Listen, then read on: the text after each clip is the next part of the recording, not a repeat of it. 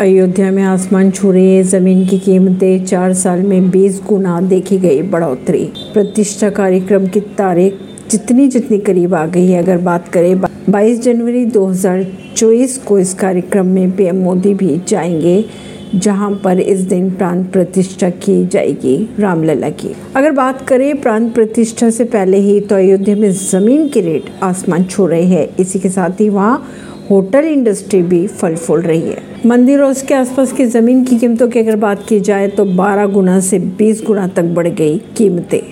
खासकर चौदह कोसी परिक्रमा, रिंग रोड, लखनऊ, गोरखपुर, राजमार्ग के आसपास की भूमि के रेट आसमान छू रहे हैं। क्योंकि यहाँ पर तेज़ी से निर्माण कार्य चल रहा है, इसकी वजह से अब 2024 के अंत तक पर्यटकों की संख्या चार से पाँच गुना बढ़कर चार से पाँच करोड़ तक पहुँच सकती है।